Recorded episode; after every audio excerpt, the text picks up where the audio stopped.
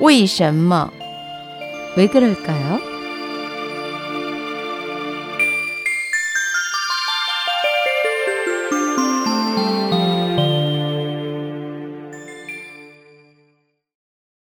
왜 그럴까요?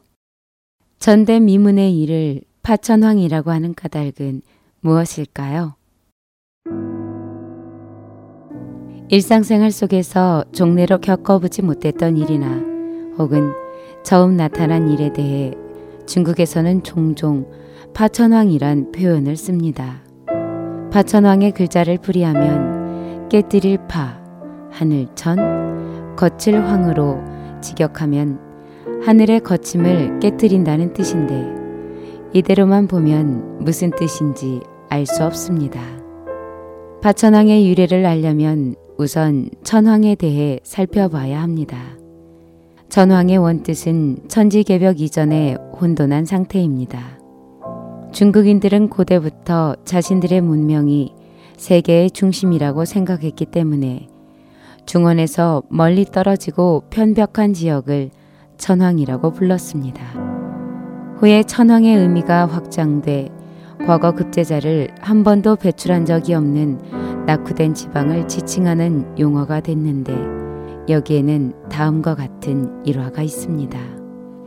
주지하다시피 당나라 때 과거의 핵심은 시 부분의 창작 능력을 중심으로 보는 진사과였습니다. 그러나 형주 남쪽 지역에서는 매년 과거에 응시하는 사람은 있지만 오랫동안 급제자가 나오지 않았습니다. 당시 사람들이 이 상황을 빗대 형주를 천황이라고 불렀습니다. 당나라 때의 과거 규정에 따르면 진사 시험에 응시하는 사람은 지방 장관의 추천을 받아야만 했는데 이것을 두루 통달한 사람이란 뜻의 해라고 했습니다. 이리하여 사람들은 형주 지방 장관의 추천을 받은 과거 응시생을 천황해, 즉 천황 지역의 해라고 불렀습니다. 그러다 당선종 대중 4년에 유태라는 선비가 최초로 진사 시험에 급제하는 일이 발생했습니다. 그러자 사람들은 그가 천황을 깨뜨렸다면서 그를 가리켜 파천황이라고 칭했습니다. 이는 유태 개인뿐 아니라 형주 이남 지역 사람들에게 더할 수 없는 경사가 됐습니다.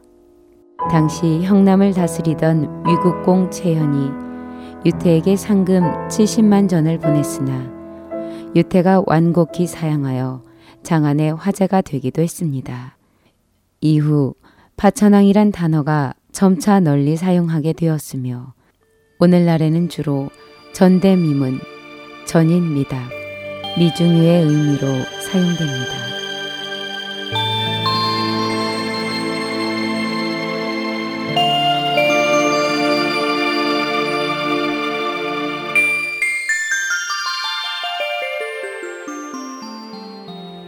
왜 그럴까요의 유인순이었습니다.